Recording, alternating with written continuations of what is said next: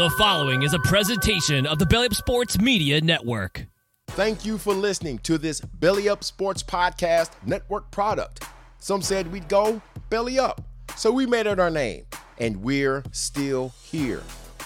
Coming up on the Behind the Mic podcast, the 1958 NFL Championship, the New York Giants, the Baltimore Colts, and the story on how two franchises reached the game that put the NFL on the professional sports map. You're behind the mic with Michael Neal Jr.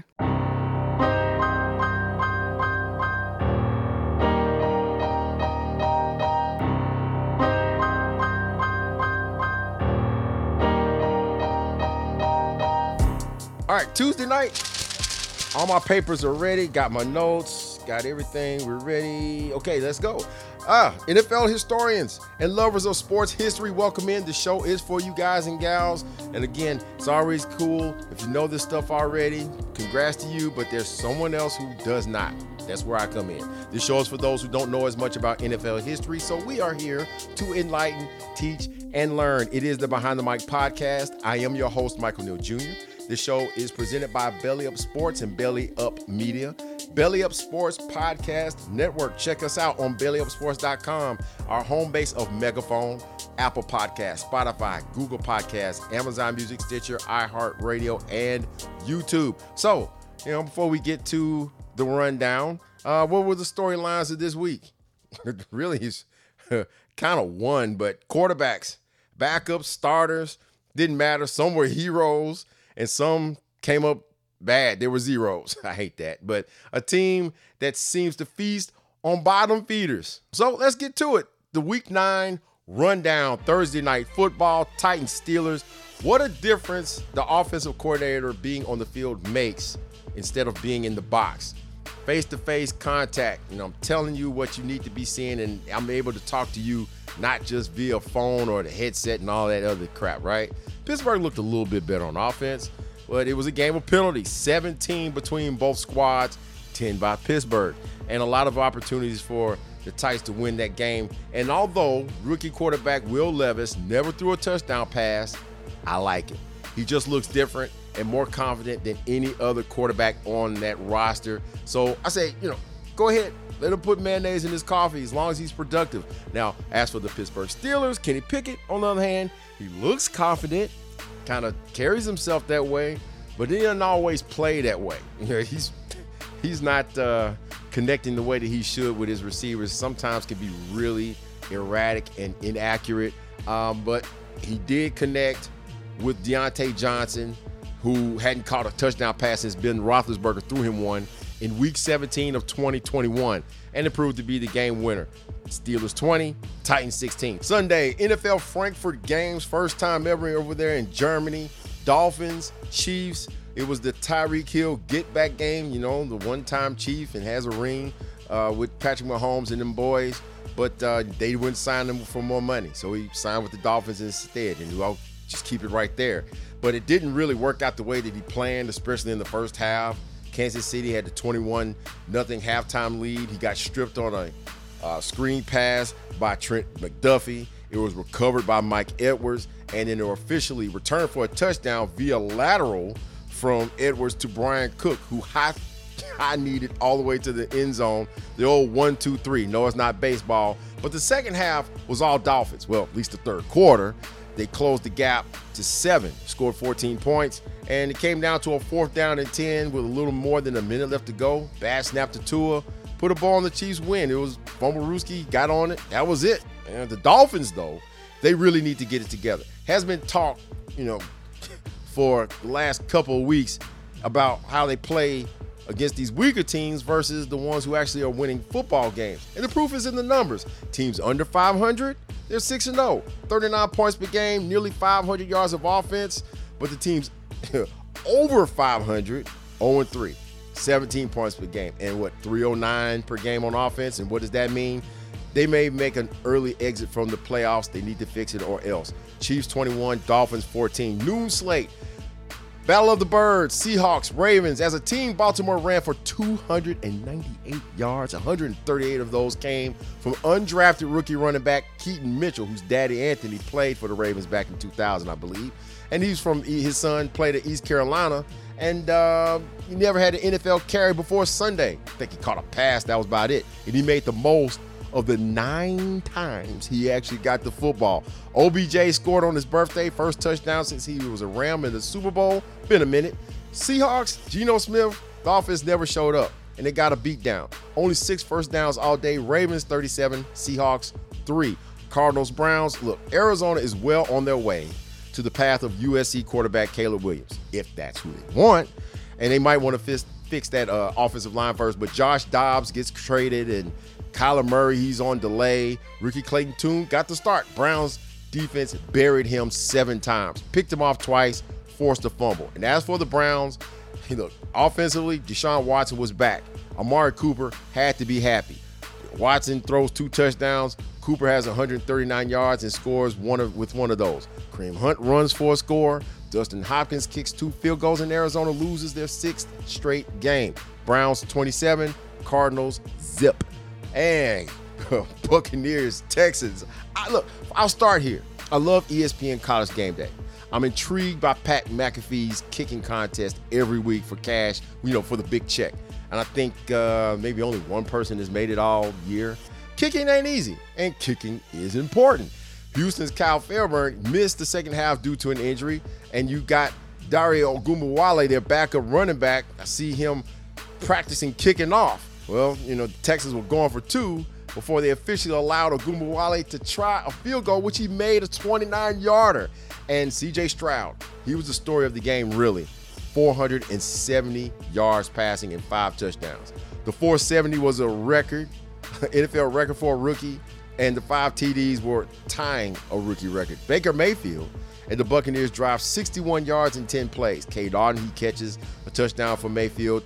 They're thinking, okay, this is this should seal it up, 37 to 33 lead, right? Well, Stroud takes six plays to go 75 yards, game-winning touchdown to fellow rookie Tank Dell, 15 yards.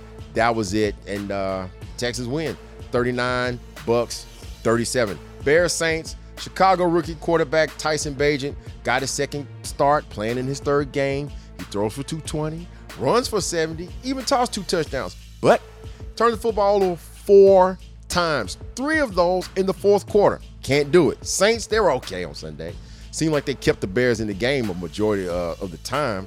But honestly, just enough to beat the Bears. That's how good they played. Just good enough. And after picking Bagent off three times, it was the Bears' fifth and final turnover, a strip sack by linebacker Demario Davis for the Saints that ended the game. Bears, you go down again. Saints 24, Bears 17. Vikings, Falcons, Josh Dobbs hadn't taken a snap, didn't throw a pass for the Vikings in practice. He barely knew anybody's names. He was traded, ended up, you know, from the Cardinals to the Vikings. He shows up on Tuesday. Rookie Jaren Hall gets his first NFL start in place of Kirk Cousins. We know he's gone because of the, the Achilles injury. Knocked out in the first quarter. I believe on the first drive with a concussion near the goal line. He got his bell rung. But hello, Josh Dobbs. Dobbs, all he does is throw two touchdowns, runs for another, actually leads the Vikings in rushing with 66 yards, and he throws a game winning touchdown with 22 seconds left to Brandon Powell.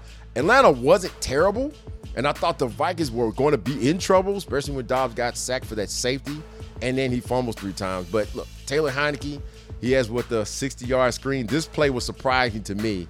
Yeah, it's just a screen pass, but Jonnu Smith goes 60 yards for a touchdown. I never saw him run that fast in Tennessee with the Titans here in Nashville. Never. But the Falcons, they rolled Tyler Allgeier to a probable game winning touchdown drive, but Dobbs got him. Vikings 31, Falcons third, uh, excuse me, 28. Rams Packers. Honestly, not exciting. Backup quarterback in Brett Rypien. Another backup uh, secondary, you know, uh, with the Packers. No Rasul Douglas, he got shipped off. And add to that, a Packers offense that can be very frustrating to watch. Put that in the bowl, and that's what you watched on Sunday. And this thing about the Packers, uh, probably the best thing about them was that they finally scored in the first half thanks to Aaron Jones. They had been outscored 73 to 9 over a five game stretch. Not great. Jordan Love He has a touchdown pass. Luke Musgrave catches it for his first in, in his career. And that was about it. Rams head coach Sean McVay, he's got some work to do, man. Packers 20, Rams 3. Commanders, Patriots. According to the AP on ESPN.com, the Patriots are now 2 and 7 in their first, for the first time rather, since Bill Belichick became head coach back in 2000. And they are the only team currently without a win outside their division. That's bad. Sam Howell throws for 300 again. Uh, the Patriots, short on receivers this week. Mac Jones only had, well, he didn't have DeVante Parker, uh, didn't have Kendrick Bourne, a concussion, and then Bourne ACL blown last week. Juju Smith Schuster, Hunter Henry, Mike Gesicki, Jalen Reagor, Rhamondre Stevenson. Stevenson did something on Sunday, but somebody had to step up. And if you watch the game, the Patriots had the entire fourth quarter to either tie this game or at least take the lead. Instead, three punts, a Washington interception of Jones ended it all. Commanders 20, Patriots 17. Afternoon slate, Colts, Panthers. I was really ready to say, you know, how proud I was of how Frank's White, Frank Reich's Panthers did against his former team that excused him from the Indianapolis table last year. Uh, but um, you know, look, that's I mean, that's just what it was, right? And he relinquishes play calling duties. And the offense looked a little bit better last week against Houston, but that wasn't the case this week. Indy's offense wasn't impressive either. But when your D spots you 14 points, it helps. And Kenny Moore made sure of that. The Colts cornerback that showed out in front of his six, yes, six sisters that were at the game. He had two pick sixes. Pretty good. Bryce Young threw three interceptions, and two of them, uh, you, put your team in the hole. Colts 27, Panthers 13. Giants, Raiders. Brian, Brian Daboll's offense coming off a, a minus nine yard passing day, right? The Raiders' first game without Josh McDaniels and GM Dave Ziegler and their offensive coordinator, which, I mean, I didn't even know his name because McDaniels looked like he was calling the plays anyway. But they were fired midnight last Wednesday. Former Giants linebacker Antonio Pierce is now the interim head coach. Thanks to both Field Yates with a nice little back and forth of uh, information on Twitter or X. I still like the word Twitter. I can't call it X. I'm sorry. Um, Field Yates and Adam Schefter. These are the numbers of importance. Schefter, the Raiders have scored 21 points or fewer, rushed for fewer than 100 yards, and recorded at least one turnover every game this season. Field Yates, after Sunday's game, the Raiders scored 30 points, rushed for a buck 25, zero turnovers, and Adam Schefter simply replies, interim power. Yeah, good job. And uh, you know, the Giants, they lost Daniel Jones again, untouched knee injury. Uh, Tommy DeVito comes in to help the Giants to at least have more than minus nine yards passing. He throws for a buck 75 and a touchdown, but he had two picks. Saquon, 90 yards rushing, didn't matter. Just not enough. The Raiders players after the game had cigars lit in the locker room. That was interesting. Raiders 30, Giants 6. Cowboys, Eagles, I honestly came away impressed with Dallas. Even though I, I really thought that they was going to win the game at one point. Well, they, and they had their chances. Prescott, another big day. 374 through the air. CeeDee Lamb, another double digit catching day, right? And he has what, a buck 91 receiving. Philly nearly hands the ball to uh, hands the win to the Cowboys after taking the lead to fourth quarter, uh, heading into the fourth quarter, that is, 28 to 17, right? Jalen Hurts, he throws a couple touchdown passes to DeVonta Smith and A.J. Brown, not to mention him overcoming a knee injury. And the Cowboys had their chances. You know, blown, maybe that was another storyline of the week. You know, you had your chances and you couldn't take them. And you couldn't take advantage of them. They came up short of the Eagles' goal line, not to mention Prescott stepping out of bounds on that potential two point play would have cut the game to a, what, a three point lead. Dallas had one more shot at the end. You know, they go backwards offensively. You got a penalty, and then, you know, you get sacked. Third 26, Prescott hits Lamb down at the Eagles' four line, four, uh, four yard line. He coughs it up, and then that was it. That was game. Eagles 28, Cowboys 23. Sunday night football, Bills, Bengals.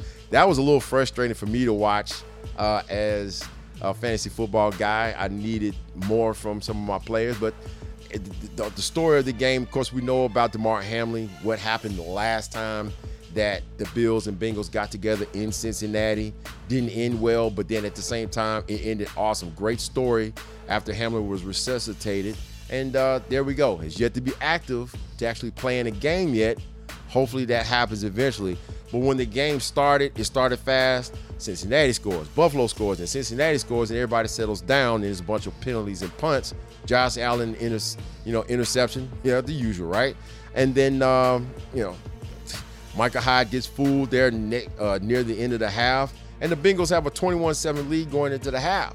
And Josh Allen and the Buffalo offense never got a rhythm. And the defense, they seemed somewhat prepared, but not for tight end night for the Bengals. Uh, their offense in Cincinnati, Joe Burrow, they were just fine, even though they left some points on the field. They really did, especially touchdowns. It wasn't just Ja'Marr Tate, uh, Chase or Tee Higgins, but it was Irv Smith, Drew Sample, and Tanner Hudson, those three tight ends, 10 catches, 95 yards, and two touchdowns between all of them and they helped Joe Burrow to another big passing day. Bengals 24, Bills 10.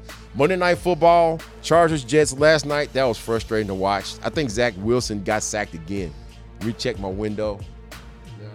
And uh, you know that Jets offensive line they stink, and the Chargers offensive line they're not far behind.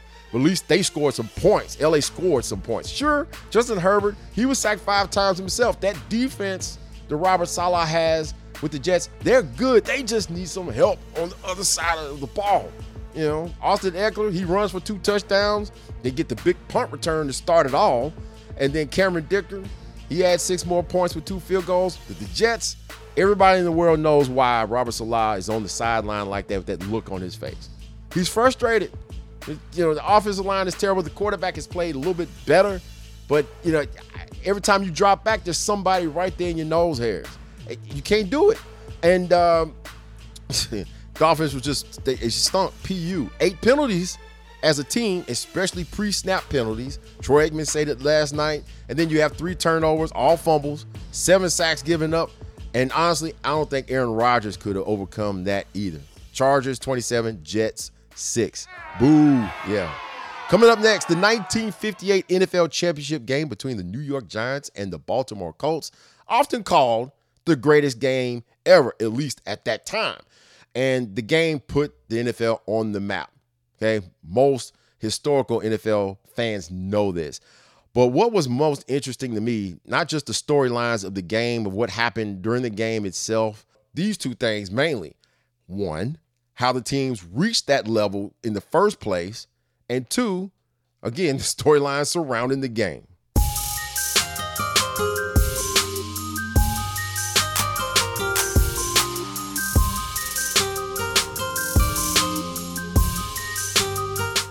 I wrestled for a long time trying to figure out what I was going to talk about today. And, and, it didn't really hit me until Saturday. So, like, in a day and a half, I got all this stuff together. And uh, all I had to do was, you know, other than watching all these NFL games and getting my notes for the rundown, was get this together, uh, the 58 championship game. You know, I got all my notes, and I mean, it was great. Uh, and I had to do my who, what, when, where, why, and how, what they call the, the six W's, even though there's an H at the end. Um, you had the Baltimore Colts and the New York Giants in the championship game in 1958 while the NFL was building steam. It was held in the media capital of the world at Yankee Stadium, historic Yankee Stadium, not the new one now, of course. And it put the NFL on the pro sports map. And how it would happen? Television. And not just that, there was drama. That was the key drama. So I had to kind of go backwards and give you some something to stand on. Okay. I mean, how did they get there in the first place? We know it was the 58 Colts and and the and all the Hall of Famers there and the the, the 58 Giants and all the Hall of Famers there. And they was two years removed from two seasons removed from a championship themselves, the first one in a long time. How did they get there to in the first place? and you know why was it such you know a big big deal especially it happening in new york how did that happen well i mean first of all you got to understand the origin championship game origin if you don't already know if it's your first time listening to the show sometimes and if it's not you hear me repeat myself a lot because i want to make sure that people get these nuggets start right here so there was no playoff or championship game for a long time. Okay. uh, it was always the team with the best record or the best winning percentage. And this happened from the league's inception in 1920 all the way to 1931. Now, 1932 was actually the first ever playoff game. The one that we always talk about, the Chicago Bears and the Portsmouth Spartans before they became the Detroit Lions, right? Well, you know, they had a tie for first place. And even though if you look at that pro football reference or in history, whatever you want to call it, yes, Green Bay had 10 wins that season, but they had three losses.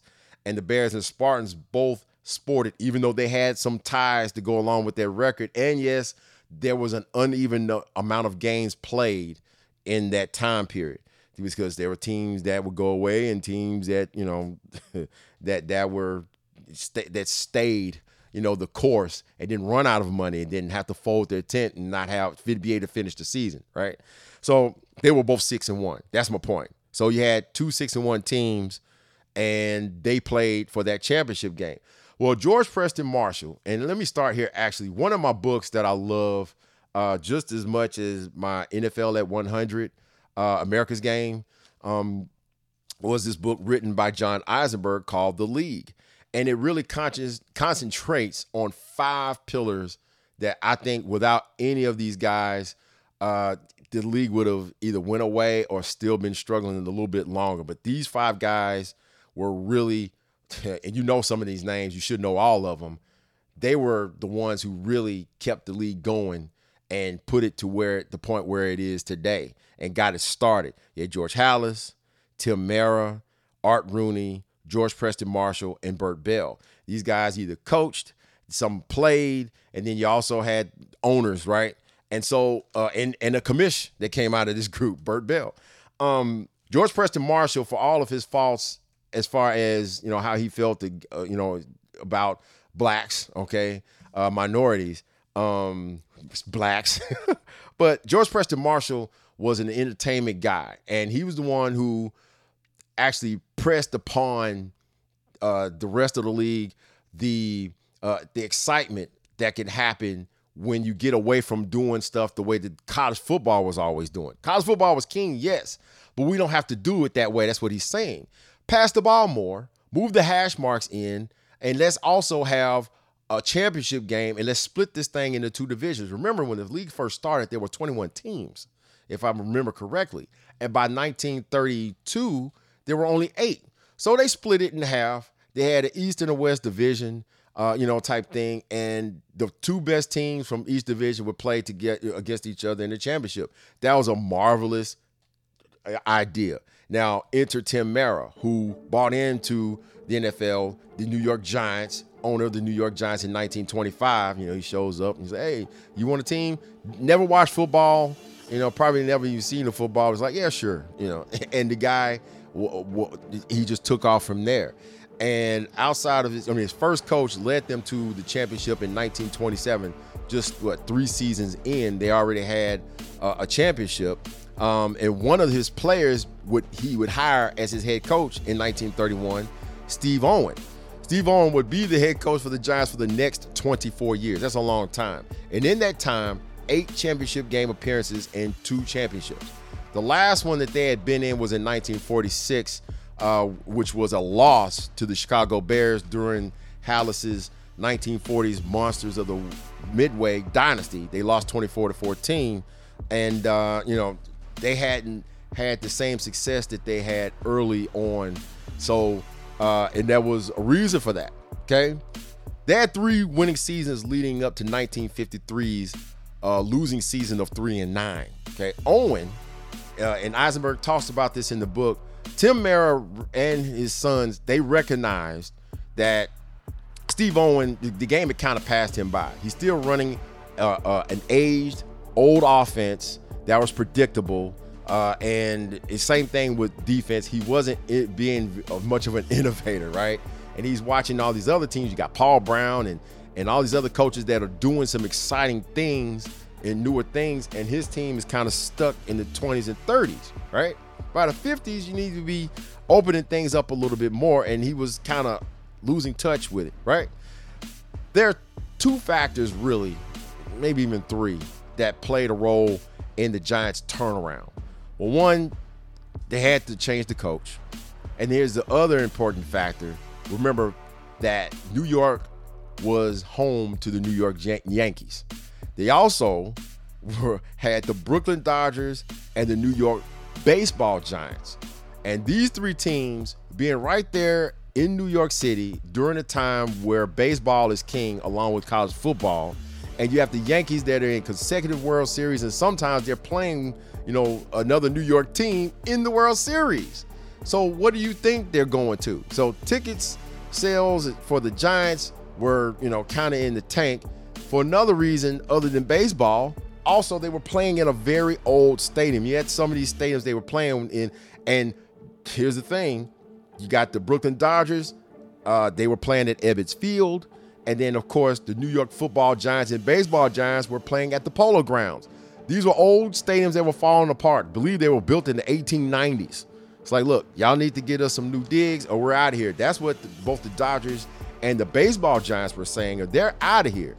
Now, Tim Mara was smart enough to leave the Polo Grounds and swallow his pride and go to Dan Topping, who I believe was the owner of the New York Yankees.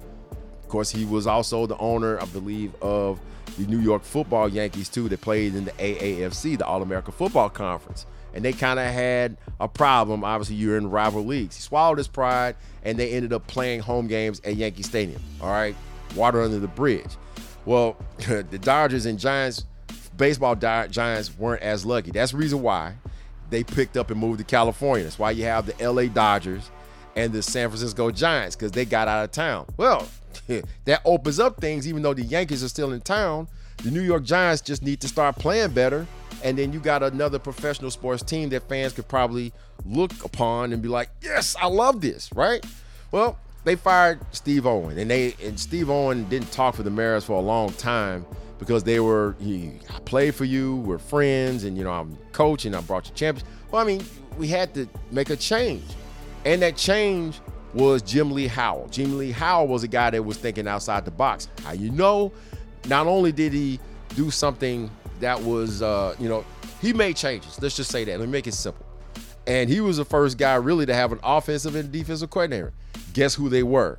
Offensive coordinator, Vince Lombardi. Defensive coordinator, Tom Landry. And at the time, uh, Landry was still playing all the way up until 1956 when he just became the full time DC.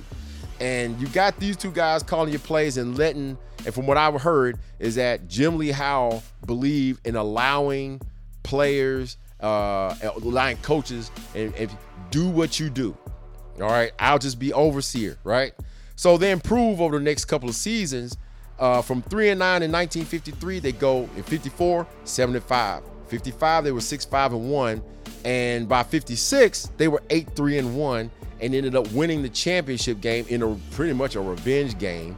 11 seasons 10 years later against the same team that beat them down and uh, that, that, they, that they lost to chicago. They beat Dallas and the bears 47 to 7 at yankee stadium. And of course the giants are now recognizable um, and they're one of the better teams in the league now, especially when you're champs.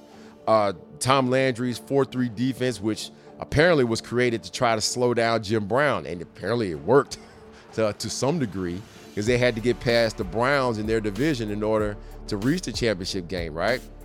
They would have to do it again. Um, but like I said, it, it happened for the Giants and got them back on top in those two ways. You had the, the, baseball teams that moved and left, and then the fact that you got into a better stadium, uh, a, a, stadium that's not falling apart. You're playing at Yankee Stadium, and that, it helps. It does help.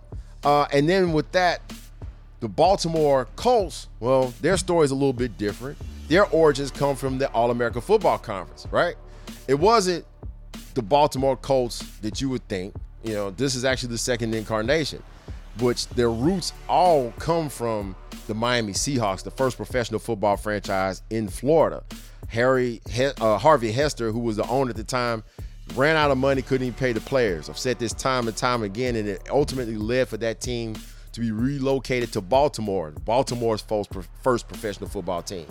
By 1940, this happened in 1947. The, the league started in 46. 48 was their only team that at least reached 500. Other than that, the Colts stunk. Okay. Uh, they made the playoffs. They were seven to seven. Lost the playoff game against Buffalo. They were a bad team. They really were. Y.A. Tittle was actually their quarterback for a while. yes, you know the guy who eventually quarterbacked the New York Giants, but they were not very good. They just weren't. Okay, they went away. Uh, the NFL, you know, they brought in three teams the Cleveland Browns and the San Francisco 49ers, the Baltimore Colts, who wore green and white at the time. They lasted one season, they were out of there. By 1953, Bert Bell, who had coached the eventual new owner, Cal Rosenbloom, back in the 20s, uh, Rosenbloom made a lot of money. He, he was a big money guy. And he's like, hey, you know, how would you like, I would like you to be the next owner of this football team up there in Baltimore. And Rosenbloom took it. He did, you know and and it really was uh, it wasn't the Colts, but they replaced the Colts via the Dallas Texans, the first incarnation of the Dallas Texans, not the ones who became the Chiefs in the AFL. They failed and they went away, and now you got the new Baltimore Colts wearing that Colt blue and white. Their first head coach, Keith, Keith Molesworth, was fired after one season. Carroll Rosenbloom was very demanding, and he said, I want winners. Yes, like Mike Singletary said once, right? I want winners. I want coaches that can win and players that know how to win. And so he fires him, and he's replaced by none other than, in 1954, Paul Brown disciple Weeb Ewbank, eventual Pro Football Hall of Famer. By 1955, the next year, well, the Pittsburgh Steelers, they gave a tryout to a guy um, who wasn't good enough to play at Notre Dame, even though that's where he really wanted to play, because he was too small. And although he was pretty productive at Louisville, still too small to be drafted, undrafted, cut by Pittsburgh before he even threw a pass in a preseason game, right? Big mistake, Art Rooney. But anyway, by 1956, the Colts give him a tryout, uh, and he made the team. By 1957, he's making his first Pro Bowl. That was none other than Johnny Unitas. Uh, we have to do a show on him because I mean his story is is amazing. And I know there's even more to it than what I already know. So, but then you got both teams by 1958 because the 57 Detroit Lions won it all, and then 1958, well, both teams uh, end up coming in. They're nine and three, and they're going to be in this championship game in 1958, hosted at Yankee Stadium. Both teams, uh, you have to understand that their attendance had grown uh, these teams were a lot better in Baltimore as well as in New York than they had been in the past. Uh, sellout crowds, especially at Memorial Stadium for the Colts. And the Giants were more recognized in the city. They were getting seats at restaurants that they couldn't get a, a seat at at first. They're getting free beer. You know, you know, they're getting endorsements and stuff. You should seen should have seen Frank Gifford. You know, yeah, it was it was him and Charlie Conerly and all the rest. I mean, they were they were they were recognizable. Same thing was happening for the Colts, uh, and it, it was great. And they weren't they were still kind of second to baseball, but really second to baseball, not to the depths that they were no longer. Right. In this game, there would be 16 Hall of Famers to play. Baltimore. Now, not all of these guys were Hall of Famers, but you know they had great players as well as Hall of Famers. Had Johnny Unitas, fullback Alan Ameche, Lenny Moore, uh, Raymond Berry, Gino Marchetti, Artie Donovan, and Jim Parker. For the Giants, you had Charlie Conerly at quarterback, Frank Gifford, um, who's you know who was Taysom Hill before Taysom Hill was Taysom Hill, uh, running, passing, and throwing for uh, running, passing, uh, and and receiving double digit touchdowns. Right, so he was kind of that Swiss Army knife back then. Frank Gifford, Rosie Brown, Andy Robustelli, Sam Huff, Emlen Tunnell, and uh, a little known receiver at the time by the name of Don Maynard. Get to him in a second. So NBC was going to be broadcasting this game 3 p.m. at Yankee Stadium, but the game wasn't sold out. I'll come back to that in a minute. Good thing is that the NFL's average attendance was up. 1950, it is noted that it was at 25,356 people on average. By 1958, it was over 43,000 people. So it was more exciting.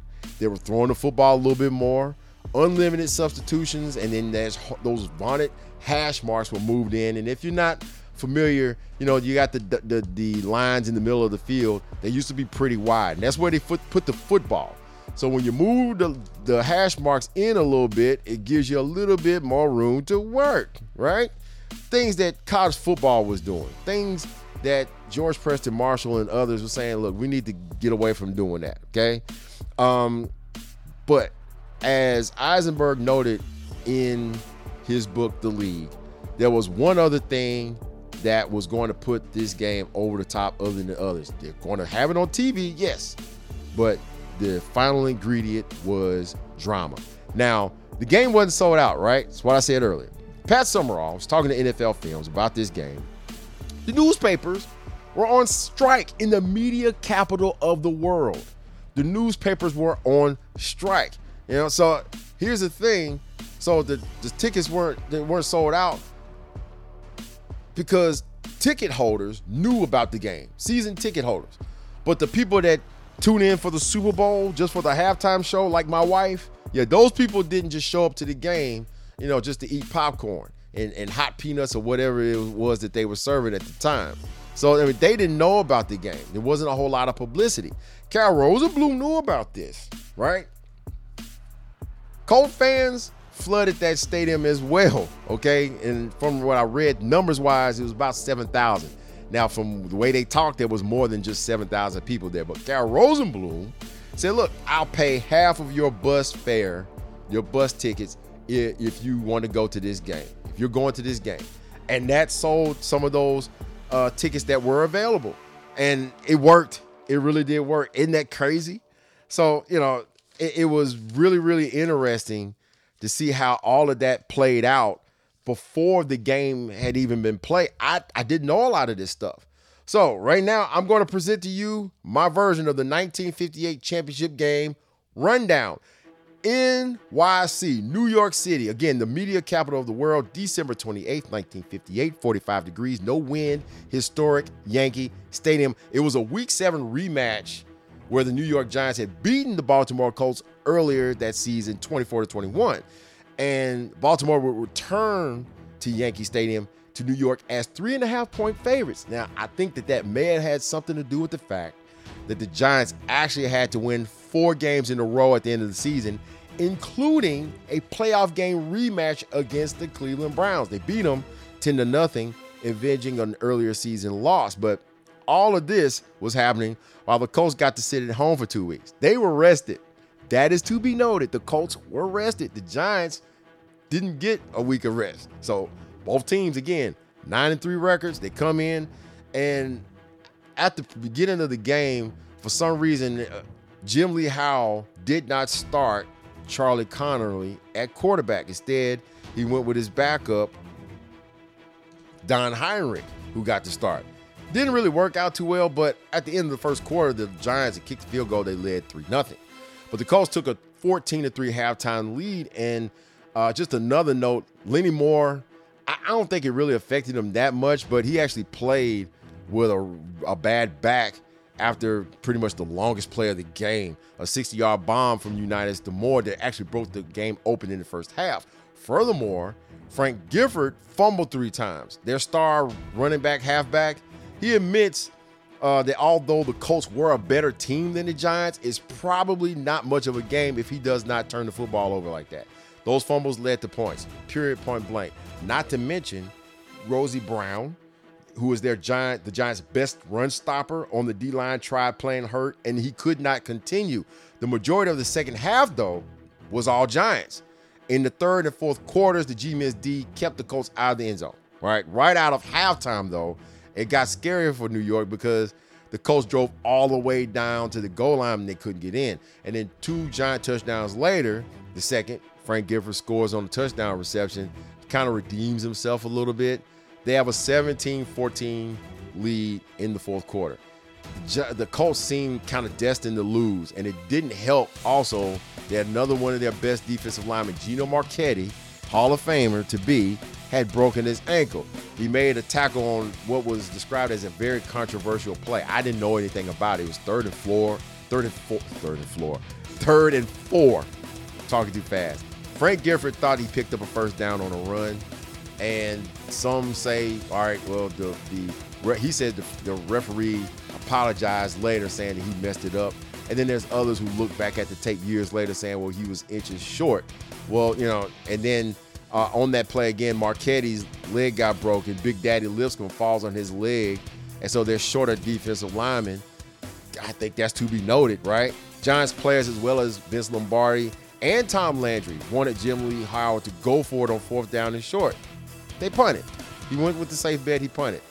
Now here's the drama that the NFL needed: a championship game, a two-minute drill. Nobody even mentioned what a two-minute drill was before this game.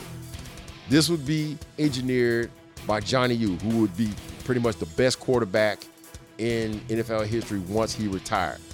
Raymond Berry, another future Hall of Famer, wide receiver, set a championship game record with 12 catches, had a buck 78 in the touchdown. He got three passes on that final drive for 60 yards, um, and it actually uh, tying the game that on that final drive. Steve Myhra kicks a 20-yard field goal. They couldn't cover him with a sheet. Raymond Berry, and they they talked about that in that NFL film special. Raymond Berry just was is always open. Um, but after that field goal, it would be the first time in history a championship game would go into sudden death overtime, tied at 17 points apiece. So, for you young Sparkies out there, there was a time when, and it hadn't been that long. Well, you know, overtime meant the first team that scored. I don't care if it was a field goal or a touchdown. That was it. Nobody you you, you kick a field goal now, and then the other team gets a chance, right? And then you score a touchdown on the first drive. Well, the game is over. But there was too many games going back and forth. It was sudden death. That was it. You, you scored. That was it. All right. Well, overtime, the Giants won the toss. They got first dibs. And remember that future Hall of Fame receiver I mentioned earlier, Don Maynard, before he was with the New York Giants or Jets, played with the Giants. He took the first ever overtime kickoff and fumbled it. Yeah, he fell on it, but it seemed like uh, it was just bad news for what was actually down the pike for New York. Giants got the ball three and out. Then it was Johnny Unitas time. The Colts picked up a first down, and then another first down, and then another first down. Again, they just could not cover Raymond Berry. Third and 15, he picks up another big one after, I think, two incompletions. And then a pass, uh, the final one that Berry caught, got the Colts inside the 10 yard line, first and goal, Baltimore. And then the millions of viewers watching it on television saw snow. Yeah. When the TV goes out and you see the snow, I don't know if anybody young knows about that now. But the NBC broadcast had been knocked out. Now, Summerall describes it as people leaning on a wall and it was just too much for it. I don't know if there was a cable around it, but someone disconnected one of the television cables. And then you had the hero that was thought to be a drunk that ran out onto the field that kind of delayed the game. Summerall says that a then NBC employee and friend and colleague by the name of Lindsey Nelson says that it was an NBC business executive of some kind that ran out on the field. He, he says that he was told, hey, look, get out there on the field, just run out on the field and get arrested. Just run out on the field and delay the game. Do whatever you need to do so we can get this broadcast back on the air. See how important that was? I, I mean, I don't know if the story is true. Everything that I've read and the stuff that I've, I've seen, that's what they point to. If, if that's what you want to do, whether it's true or not, it did work. There was a long wait, and then NBC got the game back on the air. What, three plays later, they were already close. Unitas th- decides to throw the football wide. He hits his tight end, what was his name? Jim Mutscheller. Got them to the one. He almost scored, just steps out on the one. And then third down to goal, Unitas gives the ball to Alan Ameche for the one yard touchdown. Boom, bang, pow, ball game. Final score Colts 23, Giants 17. Giants quarterback Charlie Conerly actually had the game's MVP sold up, and that was until the Colts came back and tied it, and then they automatically gave it to Johnny Unitas. That, I, I wonder if they was going to switch it back. Charlie Conerly's uh, wife said that uh, Johnny Unitas' wife was driving her car because they got a car to go along with that award. But in aftermath, an estimated 40 to 45 million people watched that game on television. That meant a fifth of the country's population. The New York Giants players, Baltimore Colts players, again, they got endorsement deals left and right already, right? So you know it, the floodgates open even after that, and they talked about it. Had guys that were opening restaurants. They got broadcasting jobs, just ask Kyle Rote, Pat Summerall, and Frank Gifford of the New York Giants. They win the broadcast, right? All right, before I knew that uh, Summerall and Gifford were were football players, I knew them as broadcasters first.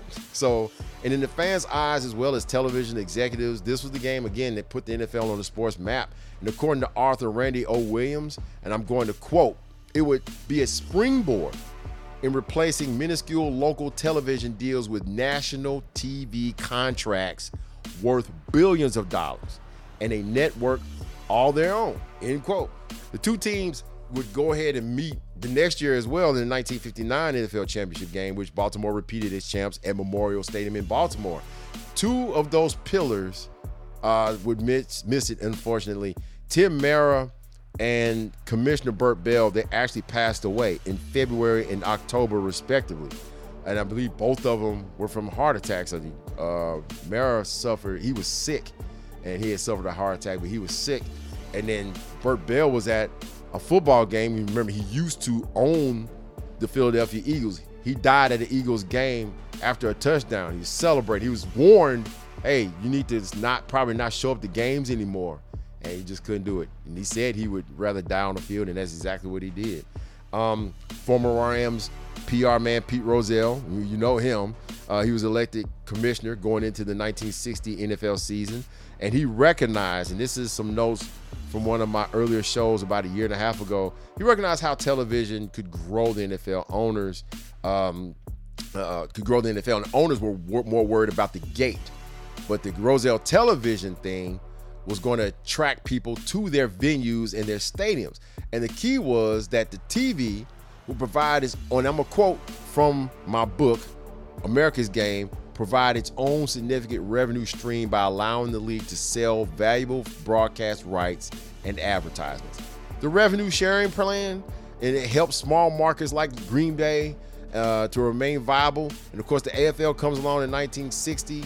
Uh, they get you know, a five year, 10 and a half million, you know, thing with uh, ABC, five years, 36 million from NBC in 1964. That was great. Rozelle negotiated the NFL's first TV contract, a two year deal with CBS for the 62 and 63 seasons at 4.65 million per year, and which equaled $300,000 per team.